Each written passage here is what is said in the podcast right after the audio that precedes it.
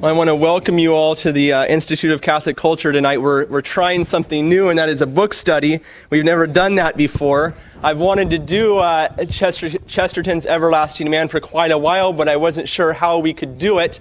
Um, and then I thought, well, if anybody could do it, Dr. Mark Clark can do it.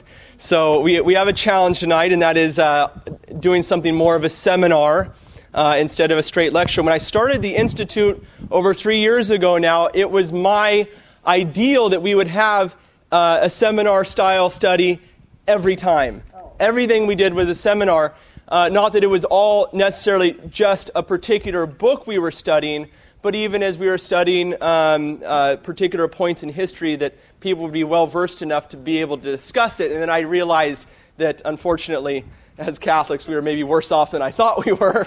And so we ended up in, a, in more of a lecture style. But my, my goal is with the Institute is that when we have our programs, that those that have been attending our programs regularly will be well versed enough to be able to discuss these issues, to debate with the professors that are, that are presenting. Um, so, anyways, a couple things uh, by way of introduction. Um, I wanted to read just very quickly an email I received from a gentleman uh, that comes regularly to our programs, and I'd like to share these things with you to know, make sure that you know that we're making a difference in people's lives. Um, as I might have told you, this is Sabatino, as I might have told you before, until I met my wife, I was at best a nominal Catholic. When we met, she was Baptist. After our interest in each other became obvious, she said she required the person that she dated uh, to be a Christian and attend church regularly. I then began attending Mass weekly. When the questions came why Catholics do certain things, I began reading apologetic works of converts such as Scott Hahn and Stephen Ray. At that point, the hook was in, and my thirst was, has never left. The Institute of Catholic Culture has become one of the most important resources to me in quenching that thirst.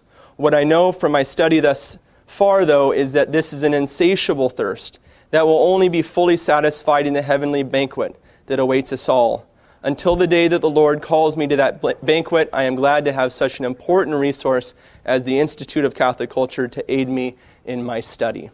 We keep our doors open at no charge for, re- for things like that. Okay, we have Joe here tonight who came early, is uh, converting to the Catholic Church. So, welcome, Joe. By the way, the, the, uh, the gentleman I received that email from, who is here tonight, his wife unfortunately could not come. She soon afterwards converted to the Catholic Church. Dr. Clark, uh, I don't really need to look at his, his credentials because, more importantly to me, he was a professor at Thomas Aquinas College in California before he came to Christendom College as professor of early Christian studies. Those two colleges, in my mind, are forming young Catholics in the faith in such a way that they are putting people out into our society to make a difference. Okay? That same thing I just said nothing more, nothing less, nothing changed. The authentic tradition of the Catholic Church. Dr. Clark is very well versed in our topic tonight, and as a former professor at Thomas Aquinas College, he is also very gifted in the seminar format. Have you ever, how many of you have ever met a Thomas Aquinas graduate? Okay. You'll never forget it, will you? Because they argue better than anyone. Because when they walk into their classroom, the first day of class, they open up their books, and the professor doesn't say anything. Okay? It's the students that start talking and debating among themselves and figuring it out, and the professor's there as a guide. In fact, they're not even called professors, right? Doctor, what do you call the, what do you call the teachers there at, at Thomas Aquinas? Tutors. Tutors. Guides. A guide to make sure a person doesn't go off one way or the other, but st- stays on the true path. We're studying Chesterton. Why? Because for me, uh, this book, Everlasting Man, was in some ways a life changer. I always look back on my freshman year at Christendom College, and it, it's not facts I remember, it was a perspective that I gained. And I walked away from that first semester at Christendom College, and I looked at the world differently. I looked at the world through a new lens, and that lens was the Catholic faith. I thought I had looked through it before, but I was wrong. And, and great men like Chesterton and other great professors like Dr. O'Donnell at Christendom and others uh, gave me that gift. And it's my I think, duty to hand that on to the people I know. Um, and so it's, a, it's an honor for me to finally uh, host Chesterton's Everlasting Man and welcome back to the Institute of Catholic Culture Dr. Clark.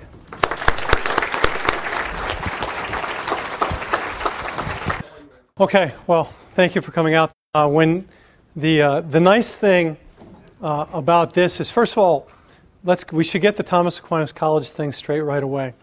Um, for those of you who have, who have not met a Thomas Aquinas College graduate, I want to introduce you to Matthew Hudson. Matthew, would you stand up, please, back there? He is at law school here in the area. I think he came to give me solace. When, when Sabatino, when Sabatino uh, uh, called me up and said, What about doing The Everlasting Man? I thought, You're going to do a book? Uh, you know, because the fortunate thing for me tonight is that you're not here to listen to me. You're here because of Chesterton. It's a beautiful thing. I can stay in the background. In fact, if I get out of the background, I'm, I'm perhaps walking the plank a little bit. Um, the the uh, areas of expertise, if I were going to talk to you about, you know, the beginnings of the University of Paris or, or Latin pedagogy in the 16th century or Virgil, Amor in Virgil, these are things I could, I could lecture on, right? But Chesterton start off right with a confession I'm not a Chesterton expert. I'm barely even a Chesterton reader. Uh, when I read Chesterton, the only things I've read of Chesterton, uh, when I was in graduate school, I was mid, doing medieval history at Columbia University, and there, one of the professors was a, was a specialist in hagiography, the use of the writing of saints' lives to, to write history. And so, among other things, among other lives uh, that I read were Chesterton's lives of St. Francis and St. Thomas uh, which were, I found, to be utterly persuasive and charming. They certainly didn't qualify me as an expert on Chesterton. And it just so happens in the volume that I have, um, The Everlasting Man, the Ignatius Press edition, is sandwiched in between uh, those editions, I think in part because of chronology, right? He wrote St. Francis shortly before he wrote uh, The Everlasting Man in, in 1925. So, um, so, in any case, this is a great experimentum. I guess they, it's an experimentum for the Institute because you all haven't done a book. And I hope you'll forgive me for saying y'all. I have a good friend who tells me I'm in the South. I can now say y'all. Um, you haven't done a book uh, uh, before. Well, I've never led a seminar with this many people before. Okay? So we're even. We're starting off even. Uh, it's, it's not an easy thing. And the thing about Thomas Aquinas College, when freshmen walk into a classroom, usually there's 18 freshmen in a section. You sit down with them and you're doing various courses. You have to do all different kinds of things. I'm used to doing things as a non specialist. I had to teach uh, ancient astronomy and, and medieval and early astronomy there. I had to teach all kinds of things. They expect you to be able to lead anything because you're not a professor. I'm not a professor here tonight. I'll be a tutor, right? Which means that my our task is a collective task, okay? We're going we're gonna read and think about this and, and scrutinize what Chesterton has to say. And the beautiful thing about Chesterton is he puts his arguments right up front. You cannot possibly mistake what he's setting out to do. So then we're going to figure out how to evaluate them. Now, tonight, tonight is a little bit the setup session, okay? So the way that the way that Sabatino set this up is we're going to do the introduction tonight. Okay? But it's an introduction too in terms of method, right? So let me, if you don't mind, bear with me a little bit, bear with Mark Clark a little bit. Well, I sort of give us a little bit of a introduction to how I think we ought to try to do this as a large group. Okay? Normally at uh, Thomas Aquinas College, the tutor walks in, and after you pray, you ask an opening question. Right? That's our question. So tonight, we'll leave here with a question, right? That we're going to try and answer as a group. Now, if the tutor does a good job, that question leads to discussion. It leads to fruitful, fruitful deliberation. And most of the time it does, right? If it doesn't, well, silence. Terrible silence, right? And we will probably find out how long we can endure terrible sorrow. I know I can endure it for a long time. I'm, I'm a trained tutor. Uh, we'll see how long you can endure it.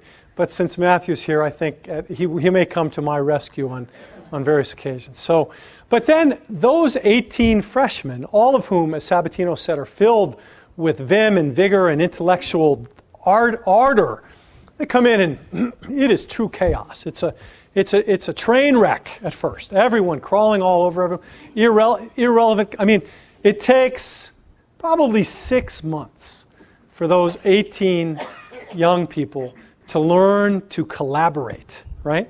As opposed to antagonize, right? There's a big difference, right? Um, uh, you can, there are many ways to antagonize. You can ignore, you can contradict, you can challenge openly, right? There's all sorts of ways one can do this. But we don't have six months, right? So here's what I think we should do. I think uh, we're in a big hall. I don't know your names, um, but I think it would work if we do this. If you have uh, a, a, something to say, get my attention in the old fashioned Anglo Saxon way. Um, and, uh, and and then I will try to keep track of, you know, if it gets to be 35 hands, then I know we'll have a barn burning discussion, but please be patient with me because I might not get to you right away. But when it comes your turn, and I'll certainly try to make it your turn, um, uh, stand up and state your name, right? It's going to be hard, right? It's like the kiss of peace or something like that, right? I mean, it's going to be, it's, it's hard for Catholics, right? My name is, uh, and then state your comment. Now, the risk obviously is this. Suppose we're talking about one thing, right? And you say, put your hand up. And then I call on you 10 people later, right? Meanwhile, the conversation has moved way far. Does that make sense? And that could be annoying, comical, tragic. It could be, it could be a number of things. But what we're going to do with that is if you, if you hold up your hand, you know, I'm, I'm thinking, I've been trying to think up a method. Looking at, as more of you walked in, I started thinking faster. Um, the, the, uh, if you hold up your hand like this, I take that to mean you have a quick point right on topic. Does that make sense? So it won't be much of an, in, of an interruption. I may even resort, not tonight, I don't think we'll need to tonight, but for the next two sessions, next Thursday and two Thursdays hence. I may even take notes for a cue, right? Um, just to uh, make sure that there's some impartiality. So, um, I think in terms of method, now, do you have to read the whole book, right? First of all, I'm, I'm I, just having spoken with five or six of you beforehand, there are probably 50 at least different reasons why you're here, right? um, Chesterton being common to all of them, right? But maybe, maybe, in fact, some of you, doubtless, uh, uh, someone in here is a Chesterton scholar, right? You probably know far more than, than I could if I went, went, went for studies. Um, and that will be really helpful to us. The beautiful thing about this method is if you have someone who's really an expert, as long as they're willing to work in a team, it helps. It's really helpful, right? Helps, helps to sometimes shed light on things, right? But we're all also equal in the sense that we're reading the text, right? We're going to take Chesterton seriously. That's what we're going to try and do. We're going to take his thoughts seriously, take his arguments seriously, and see how it works. Now, one thing, I'll talk just a little bit about my own background um, that will explain a little bit how uh, the approach I'm going to take to this. Um, I am not an expert, I'm no inkling, I'm not an expert in the, uh, the literature of this period, but I'm a historian. And right away, Chesterton starts off talking about history, right? The book is pregnant with history, right? And so, history, um, the standards for judging historical arguments are fairly straightforward. And so, I think they're accessible to most of us, right? We'll be able to look at the evidence he presents um, and and consider it. Now, he makes some startling claims. And in about 10 minutes, we'll get to those startling claims and we'll start to talk about them a little bit. I think they're startling. And, and, uh, but secondly, also, I'm, not, I'm a historian, I was trained in history, but I, my specialty, what I write in, is the history of theology. and I write on the Bible and theology in the Middle Ages. Now, if you write on the Bible and theology in the Middle Ages, the period right before Thomas Aquinas, those guys are reading the entire tradition. So, to, you know, you're, you're talking about the entire tradition of biblical commentary, right? Now, we're going to have to decide what kind of book this is, right?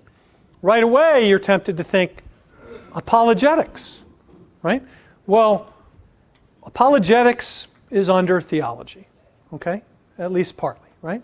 So um, the question is who writes apologetics, right, these days, right? Well, most of the apologetics I'm familiar with are patristic apologetics, right? Back when the church was actually the underdog, right? Um, before the church became the favorite, right? After Constantine. So, um, but clearly, Chesterton is presupposing that the church is the underdog again, right? And so he's writing a book of apologetics. Okay, so he's also extremely well read. So he's constantly citing philosophy, um, and he's citing science, he's citing literature. This is uh, a man who knows everything. And so, in that sense, who can keep up with him, right? We can't. But the nice thing about that is, I don't have to do all the work. We can all do that together. And so, uh, hence, I invite you to consider participating, right? And with, with a good deal of good humor and patience, given how many of us there are. Okay? So far, so good? All right, so let's put out the, what I, I'll, I'll, I'll put out, in fact, let me read the text. In fact, it's a good old TAC tutor trick. Um, by the way, it's not an easy text to read. Uh, uh, you know, people have said that uh, Chesterton needs translation himself, um, uh, and I'm sure you may uh, you may you may have sympathized with that view. But look at this introduction. He says. Um, let's see, and we don't have the same edition, okay? But um, in here, the paragraph starts off. It's in the introduction he's talking about what he had in mind for this book. And he says, As soon as I had clearly in my mind this conception of something solid in the solitary and unique character of the divine story, it struck me that there was exactly the same strange and yet solid character in the human story that had led up to it. Because that human story also had a root that was divine. Have we found the text, those of you who have the, have the text?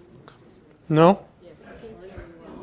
It's, let me see if I can help you locate it more exactly. It is in your edition, page 12. It's 1, 2, uh, 3, 4, 5, five paragraphs in, in this edition. Yeah, in the introduction. So when I'm reading, I'm reading from the beginning of that paragraph, and I'm about, I'm about to get to the heart of the text that I think really sets, he, he sets it right out there. This is where he says, This is what I think. He says, Because that human story also had a root that was divine, I mean that just as the church seems to grow more remarkable when it is fairly compared with the common religious life of mankind, so mankind itself seems to grow more remarkable when we compare it with the common life of nature. Now, I was thunderstruck when I read that, those, those lines, because having taught mathematics at Thomas Aquinas College, I know all about proportions, and Chesterton just gave us a proportion, right? Didn't he? A is to B as C is to D.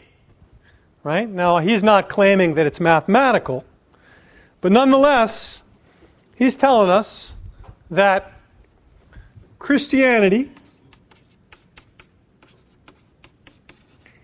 is to religion generally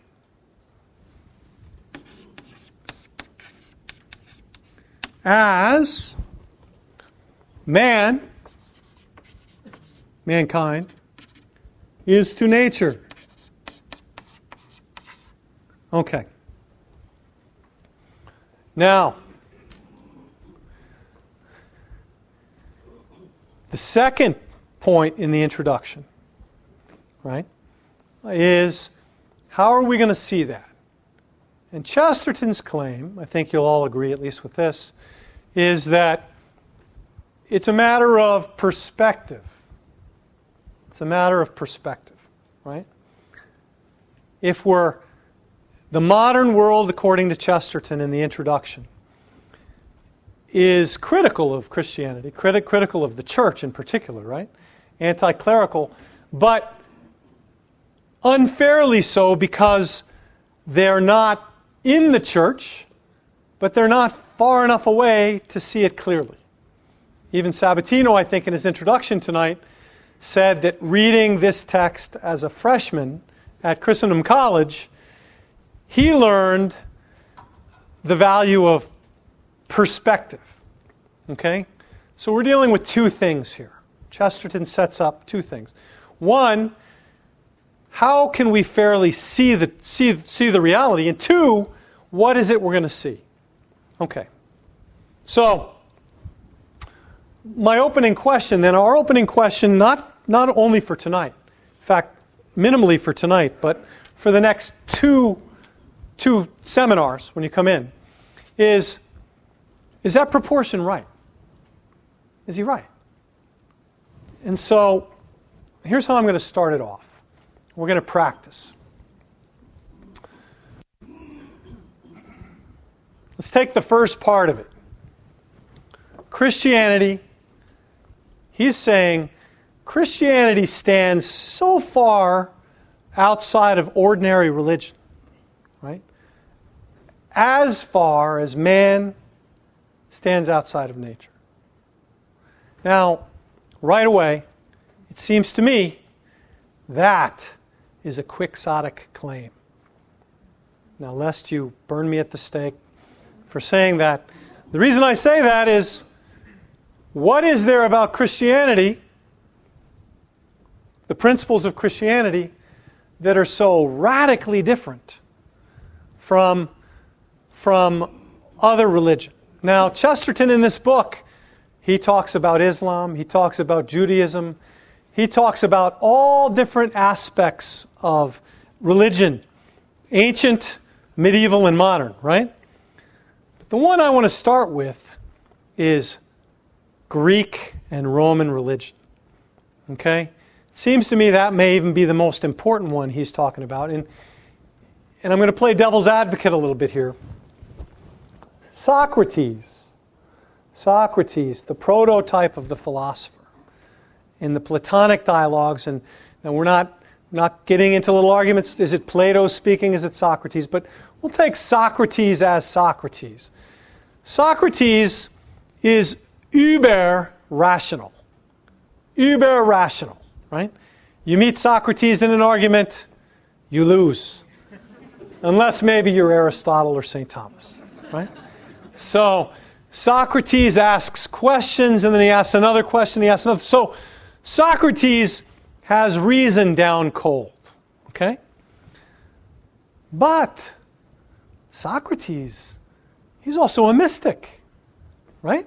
Socrates, for those of you who have read the dialogues, he constantly makes reference to the God, the God who speaks to him. It's, it's you know, it's, it comes out in a number of dialogues, but perhaps most exquisitely in the Apology, right? Um, in the Apology, where Socrates, he is saying, I'm at peace. This is what the God wants, right? He's got this direct personal connection to the divine, right? And it's hard not to read that dialogue and these other dialogues with tremendous sympathy, right? So it seems to me right away that Chesterton sets for himself a really high goal. How is he going to distinguish Christianity such that Christianity stands really, really far outside what seems to me a marriage in Greek pagan religion of philosophy and theology, of faith and reason? What do you think? Well, first, could I invite you to stand up and state your name? Yeah, I'm sorry. I'm Cindy uh, Collins Smith. Thank you. Um, oh, Stand up while you speak. I think it'd be easier so everybody can hear you. okay. Um, this is this is actually relying upon a writer who's not Catholic but is uh, friends with the Catholic tradition. Um, uh, C.S. Lewis, um, when he was also considering a similar argument, said that the um, he felt that the differentiator between Christianity and all other religions was grace. So that's just grace. I'm, I'm going to walk around like a talk show host. Don't they do this? My goodness gracious. You're Donahue. Yeah. um, I'm. I'm Susie McCready, and I just, uh, as you were speaking, kind of hit me that um, if we believe that Christ is the way, the truth, and the life, then He is the center point of all that came before and after. So, Christianity would have been the reason we have religion, and man, as man, would have been the reason we have nature. Sir, I I think that obviously man stands at the pinnacle of, of, of nature. I mean, he's part of nature, he, he, he, his flesh and blood and the like. Uh, but yet he stands apart and is distinct from it and is superior to it and governs and rules nature, in essence. Uh, Christianity distinguishes itself from other religions, in my opinion, because of the real presence. We take communion, we internalize Christ. In some manner, he becomes part of us. It gives us enormous dignity that Islam, Judaism, and Buddhism do not have. In, in, in a sense, it sanctifies us, and only that can sanctify us, only that can take us to this next level. these are really good comments. Um, uh, I first, it's Chuck, right? First Chuck, and then you, so you're next, okay? My name is uh, Chuck Maloney, and it strikes me that Christianity asserts a claim of a belief in absolute truth in the person of Jesus Christ, as compared to maybe other religions that may assert truth in principle. And the corollary, I mean, the, the association I make to man in nature is that man in all of nature is the only creature that through the use of his reason can recognize truth and searches for it. Thank you. I'm, I'm Peter. Uh, actually, you kind of stole my thunder there because I was I was going to make a similar point that um, man has reason, uh, whereas we don't see reason in nature itself. Uh, but also, I think Chesterton makes this point later on that other uh, faiths have, uh, particularly paganism, had imagination and this desire to know God, but Christian and and on the other side you had Plato and Aristotle and Socrates who had reason, um, to simplify things a little bit, uh, and Christianity kind of combined those two desires, combined uh, the the beauty and uh, the desire to uh, interact with the transcendental of of the pagan religions with the reason uh, of the philosophers. Thank you. What's your name again? Peter. Peter. Okay.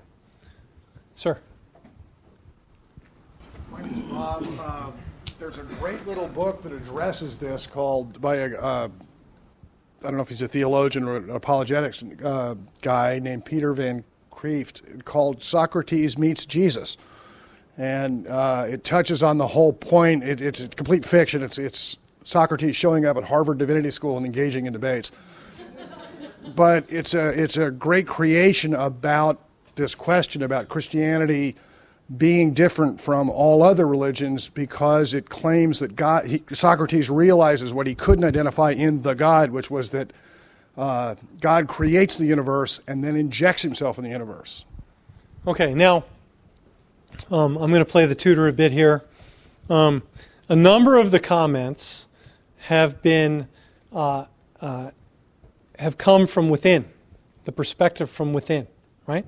So uh, a number of people have talked about grace, uh, the real presence, truth, um, Christ as the uh, Alpha and the Omega, right? So And that's perfectly understandable. The question I have is that the standard that Chesterton sets for himself as far as evaluating the, uh, the argument? Um, no, because he's he's trying to. I, it seems like he's trying to speak to these people who are in this middle, stuck in this middle place where they can't see uh, Christianity at all, whether from the inside, which is what most of the comments are doing. They're saying from the inside, this is what Christ is and this grace and whatnot. But he's not. He's saying that they're so stuck they can't even see it from the outside, like the Confucian, who can at least respect it and say, okay, Christianity is God was born in a cave and God actually died on a cross, which Chesterton does a great job of reminding us how strange that is to the rest of the world outside of Christianity. We look at the crucifix and we often think, oh, yeah, okay, there's the crucifix, there's Jesus. But to the rest of the world, to think that God died on a cross, that's absolutely ludicrous. And, but, and they may be able to appreciate that for what it is, but not accept it. And I think that's what Chesterton is trying to do. And my name is Casey Kahn. Sorry. Thank you, Casey. Thank you very much. There were other comments over here, too. Did I see other hands? Yes. Hi, I'm Jenny. Um, this is kind of short, but um, from from the outside, I would think that one of the things that uh, that connects Christianity and, and man is that both of them prosper almost against expectation you wouldn't you wouldn't have expected Christianity to grow the way it is. And if you look from a physical or an external standpoint, you don't understand why the human race has also also expanded like it did. Now, it's only natural that tonight we're going to anticipate um, many of the arguments that Chesterton himself goes through, right? So the next couple of sessions, the first one will go through part one of the book, uh, and maybe get a little bit into part two because we have to leave time, ample time at the end for to talk about the conclusion and Chesterton's self-evaluation, right? So um, uh, some of what people are touching on is Chesterton himself brings up these points, right? So, so now we seem how here we have uh, a case for considering looking at Christianity as a Confucian might. Okay? Um, now, how are we going to do that? Is that possible? Well, one way we could do it is we could turn it around, right? And we could look at what would seem to be strange to us. Okay? So, let me just put on the table. Um, we were reading today, or the yesterday, I guess. I was reading yesterday with my intermediate Greek students at Christendom College. We're reading Herodotus. Right? And Herodotus, um, he tells the story of Croesus, King Croesus. And for those of you who don't know Herodotus, he's a wonderful storyteller. Well, Croesus, Croesus gets visit, he gets a visit from one of the seven wise men of ancient Greece. Okay? And Solon, Solon, the Athenian lawgiver, the famous Athenian lawgiver. Now, Solon represents reason. He is the quintessentially reasonable Greek. In fact, uh, he, he goes on a 10 year vacation uh, telling everybody he's actually going to go sightseeing, and when in fact he's really getting out of the way of the Athenians so they won't mess up the laws. Because if he's gone, they can't change the laws, and he wants them to learn under these laws. So he wants Athens to learn how to live justly right? In accordance with reason, specifically. So he goes, travels to Egypt, and then he goes to Persia, Asia Minor, where uh, Croesus has established himself as overlord of all of Asia Minor. Croesus is rich beyond compare, right? Everything has gone well for him. He has everything he could possibly want. He's got treasuries uh, as far as the eye can see. And he, he's so excited, and he has visitors all the time. This guy Solon comes in, and so Croesus says, Well, who's the happiest? And the word is, in, in Greek, it's hard to say whether it means happiest or most satisfied. I mean, it has a whole bunch of connotations. It could mean prosperous, richest. You don't want to take it that way because who's the richest guy? Well, Croesus, you are, right? So, who's the happiest guy you've ever seen? And Solon, without blinking, says, names, names a, uh, uh, an Athenian citizen, right, who's got um, children and children who have children, and they're all living successfully, right? And everybody has enough food, and everybody is happy and producing big families, and Athenian farmers wanted to have big families. And so, one generation after another, and then this old grandpa, uh, in one of the Athenian battles with a neighboring city, right, gets out there and gets himself killed in the front line. Now, it was a rout on the Athenian side, but he, this old man, has the glory of dying for his city, right? This is number one. Croesus, he's willing to put up with being second, right? So he says, well, who's number two? Oh, number two, Cleobulus and Biton. Croesus, his head rolls back. Cleobulus and Biton, who are these guys? Well, Cleobulus and Biton are, are two Greek youths whose mother wanted to get on time to, to a religious festival.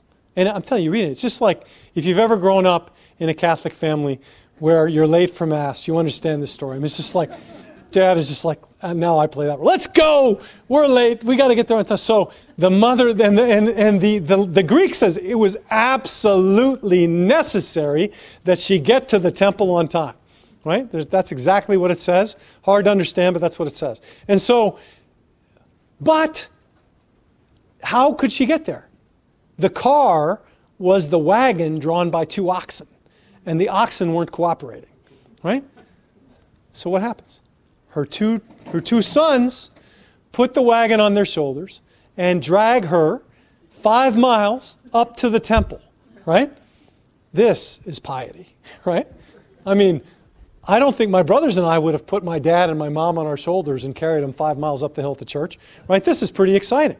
So these guys, they drag the wagon up there, and then what happens? What happens at the temple? Well, first of all, all the men, all the men congratulate these two young guys for being such strong, good, good guys. All the women congratulate the mother for having such great sons, right?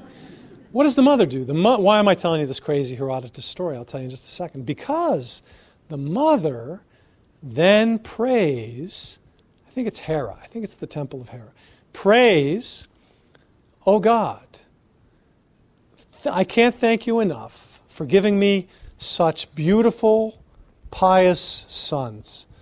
I pray that you give to my sons whatever it's best, whatever is most fitting for a human being to get. It's a pretty good prayer right? She follows it up, right? So what happens? The, the, uh, the God answers the prayer. How? According to Herodotus, the two young men, after feasting, they go to sleep in the temple. And those of you who know the story, what happens? They die. What did the God give them? Death. Why? Because it's better to die than to live. And why is it better to die than to live? It's better to die than to live because you're with the gods. Right? And so here is Herodotus, Greek, the you know the first big Greek writer after Homer, and we're talking ancient Greek religion, truly ancient Greek religion, right? And already we have Solon the Athenian reason, right? Coming now, we are strangers to that ancient to that ancient world. We really are. I mean, if you read these texts, you realize uh, maybe not as strange as we might be, say, to the East and Confucianism, right, to Oriental culture, but it's a lot of centuries um, to go back. When you look at that, I, you read that, you can't help but admire this and think, boy, oh boy, that seems an awful. Doesn't that seems that seems like a, at least it foreshadows, maybe a foretaste of, of, uh, of Christianity. So, again, Socrates, Solon the lawgiver, the pious mom, the boys at their cut down in the prime of life for death. So, um, again, it's going to be really hard, right? Um, how, what do we think? Does that is that Christianity on the way, or is it something altogether different? Oh, here we go. I think, once again, it points to because Christ is the center. Whether you believe it or not, He is. It's the truth. And, and, and because He is, then everything points to Him, foreshadows Him in some way. And again, Christianity is the reason for those other religions. And in some way, they were pointing to Him or looking for Him without even knowing it. Casey Kahn, and I, I think I see what you're saying with bringing up uh, Socrates and this other Herodotus, and and and and what the lady just said, basically. Um, by saying that that these things point to Christianity makes Chesterton's claim that Christianity is that much different, that much harder to establish later on in the book. I haven't read the rest of the book, but we do see these. You know, Socrates is talking to God. We're, I guess we're assuming it's God the Father, and and same with this Herodotus. And you have some si- sort of answering of the prayers that we have in Christianity. So Christianity almost seems like it could be just like any other religion. And that's what Chesterton is worried about in his time because I guess there was a big movement in England, or and you see it now that well, all the religions are just the same, and right now we kind of see that in a sense they are all the same. So it, it does seem like Chesterton's uh, set out goal is a lot harder than we're assuming. Yeah. Hi, Laura. Um, other religions are man searching for God, and Christianity is God searching for man. Now, um, mind you, I hope this, my goal here tonight is not to, I'm not the devil's advocate, okay? This is not my goal. Um, my goal for us is to set up our reading of the book, right? And just so that we you can see where I'm coming from, turn to the conclusion. Sometimes it's really useful to read the conclusion first, right? Anybody who's ever been to graduate school knows this trick. Um, but it's not. It's it's actually it's it's not a bad it's not a bad thing. He says um, he, he quotes Wells' outline of history, and he says of this outline of history, it's admirable as an accumulation of history, it's splendid as a storehouse, a fascinating disquisition on history, most attractive as an amplification of history, but it is quite false as an outline of history. Why? well, he says, I think the proportions are wrong, right? The proportions are wrong the proportions of what is certain as compared with what is uncertain, of what played a great part as compared with what played a smaller part, of what is ordinary and what is extraordinary, of what really lies level with an average and what stands out as an exception. And then a few lines later in that second paragraph, he says, I am very doubtful whether I have conveyed to the reader the main point I meant about the proportions of history and why I have dwelt so much on more on some things than on others. See, Chesterton himself, he knows he set out this proportion. He knows he's actually got to, he has to show us that Christianity stands to religion as man stands to nature, right? Now, we've set up the first part of this tonight, haven't we? I think we have right? Um, the, uh, uh, we, we all understand what the case he has to make, but we haven't really, some of us have. A couple of people have talked a little bit about this, but I think we should at least set the table for this as well, right? Man stands to nature. Now, it could not have been better timing for this talk had I staged it myself, but I didn't stage it. um, those of you who have been reading the news, right? You know what I'm going to say, don't you? Okay? Ardi, right? You've got to be kidding me. Science Magazine, 11 papers by 47 authors. Researchers unveiled Ardi, a 125 piece hominid skeleton 1.2 million years older than the celebrated Lucy, and by far the oldest one ever found. Right when I saw this on the internet, I practically rejoiced. I got down on my knees and thanked God. Um, Tim White of the University of California, Berkeley, says to understand the biology, the parts you really want are the skull and teeth, the pelvis, the limbs, and the hands and the feet. And we have all of them. I mean, if you didn't know, he wasn't being comical. Um, you'd, you'd, have, you'd almost have to laugh. He says, That is the beauty of Ardi good bones. The completeness of Ardi's remains as well as the more than 150,000 plant and animal fossils collected, has generated an unprecedented, unprecedented amount of intelligence about one of our earliest potential forebears, right? Even the author is a little bit, even the author of Time magazine is a little cautious, right? With good reason, right? So, um, so as we all know, anyone who's read a little bit into this book knows that one of the things Chesterton is going to talk about is the fossil record. Now, um, it is true that uh, dealing with with uh, with this sort. Now, the one here. Let me. In fact, why don't I ask this question tonight, just to establish this? um, is the question right of man whether man stands to nature as something out really vastly superior to altogether distancing nature, right? Is that question a historical question? Is it a scientific question? Uh, what kind of question is it?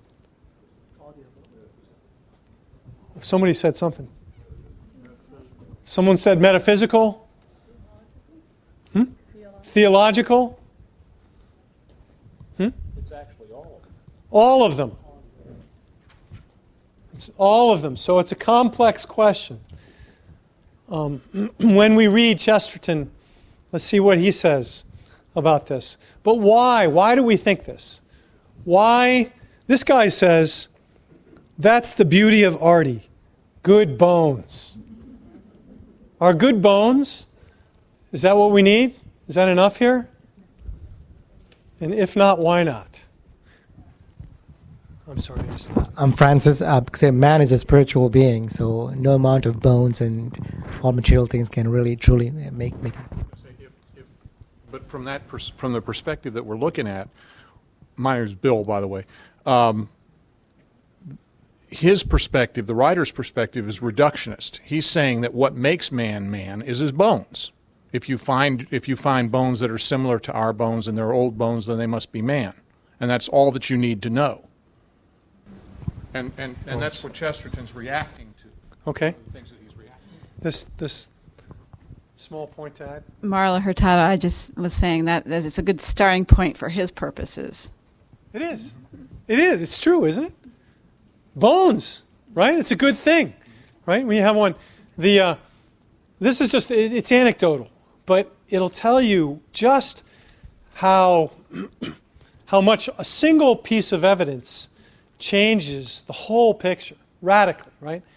I work on the 12th century. so there was a guy named Stephen Langton who was an archbishop of Canterbury when he and the barons got the Magna Carta from King John. That's in the early 13th century.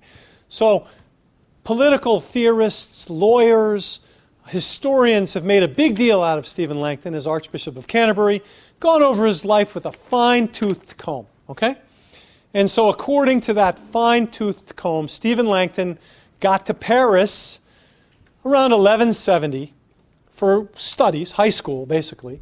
And then he started, he managed to get up into graduate theology school and started lecturing on theology sometime around 1187, 1188. Okay? That was the chronology of his life. And from that, they worked backwards, figured out where he grew up, what he did. Okay, so I'm just doing my little research on these classes and Langton was one of the authors of one of these classes. So I went in reading this class at the University of Paris thinking it was written in 1187. Lo and behold, what do I discover? I find out that the manuscript actually is dated wrongly, right? That this class can be dated to 1172 or 1173. Now, that may not sound like much of a difference, right? Did Mark Clark teach at Thomas Aquinas College in 2004 or 1990? Well, Mark Clark didn't get the Magna Carta, right? This is important. And it actually, this is the top, this is the guy basically that was teaching when the University of Paris became the University of Paris. It was the very first university. I take my hat off to my oldest son's Italian godfather who claims it was Bologna, but still, it was University of Paris. And so this is the university at the very beginning, right? And so one tiny little note, right, changes the picture. Well, 15 years, but then, whoa, it's like a seismic shift. When did the university start? What were they teaching when? We've got to rethink all sorts of things, right? So this, this Ardi is a seismic shift, right? They have a complete skeleton. They said 1.2 million years earlier, right? Older, right? Older, 1.2 million years older than Lucy. So, pretty pretty phenomenal. And okay, so Francis? Francis says, look, man is spiritual. Okay? And you can't tell whether Ardi was spiritual, right? Or maybe you can, right? Maybe we're going to be able to tell whether Ardi was spiritual. Um, but is that is that the key? Is that what we have to show to show that man is altogether? I mean, I understand what we've already said tonight as far as showing. I think we've said to show Christianity is altogether different from other religions. We're going to have to show that some sort of degree of magnitude, right? that it's greatness, uniqueness. From listening to you talk, greatness, uniqueness, truth came up a number of times, right? uh, it, it, is, it is truth, so much truth as to make the rest look like a pale reflection of truth, right? But what about this man versus nature side of the proportion? Is that, are we, is that how we're going to do it? Casey? Well, I don't, I don't think spirituality would be enough because if we take other religions and you talked about like the ancient Greek religions, they looked at animals having some kind of spirits in them or some sort of they have some sort of spiritual nature or that all of nature has some sort of I mean I guess they call it pantheism that there's some sort of or there's God in all things in nature, there's God in man and whatnot. So I don't think that would be enough to do what Chesterton is trying to do here by saying that man is this much different from nature. Good. I'll tell you, every tutor at Thomas Aquinas College loves guys like Casey. They want to have guys like Casey in the classroom. You have to have somebody, right? You got to look at all sides of the question, right? You have to look at all sides, and you can never really be sure, right? That you you want to make sure you give the person the best, give the opposing position as St. Thomas did, right? That was his method give the opposing position every possible chance. Now, one thing in terms of method, right? Because we're going if we're going to do this, we're going to try and do this. It's working okay. Um, one thing I should tell you that's really helpful to a discussion. What you're going to want to do, if possible, is bring in texts, right? Because the thing about it is, we're not having this conversation, and I, it wouldn't be, I don't think it would be nearly as interesting to have this conversation in a vacuum, right? What are we really interested in? Certainly not what I think, right? Chesterton, aren't we? Right? And we want to know what Chesterton thinks. Does that make sense? So let's take this question, um, this question we're talking about right now, and uh, what you'd want to do, right, um, is you want, when you read, one of the reasons I wanted to do that is, ah, here we go. Look at the man in the cave. Tr- i wish we had, uh, it's the first chapter on the creature called man, the man in the cave. I'm in this in this volume. I'm on 167. It's towards the end it's actually, I'll tell you, I'll count paragraphs back from the end, okay? It's in the fourth paragraph back from the end, okay? The, fir- the very first chapter of the book, the, yeah, this is page 167, The Man in the Cave, okay? And he's starting off, uh, for those of you who haven't read it, he's actually, he's talking about cave drawings, right? And the fact that these er, these earliest the earliest men that we know about that were recognizably Homo sapiens drew. They drew pictures, right? He says, after all, it would come back to this that he had man had dug very deep and found the place where a man had drawn the picture of a reindeer, but he would dig a good deal deeper before he found a place where a reindeer had drawn a picture of a man. Now that was fantastic. Is it time? Okay, exactly. And what actually, I will not even cite the text I was going to cite because we're out of time, but Gretchen just did for me exactly what we needed to be. We want to bring Chesterton onto the table, bring his argument out there in the form of texts, and then discuss them. Does that make sense? All right. Good start. Thank you all. I hope I see a bunch of you next week, too.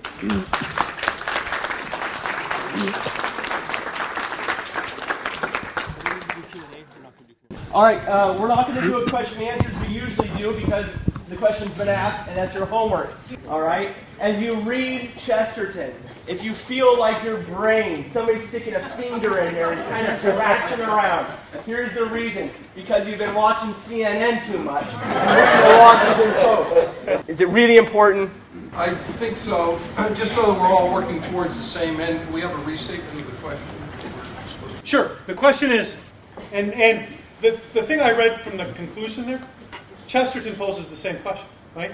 Have I shown that the proportion is as I've said? Is the proportion, is the proportionate, is it, are they my proportions, right? Christianity to religion, as man to nature, they stand so far outside of them. Have I shown you? That's our opening question. All right, God bless. You have your work cut out for you. I'll see you next week.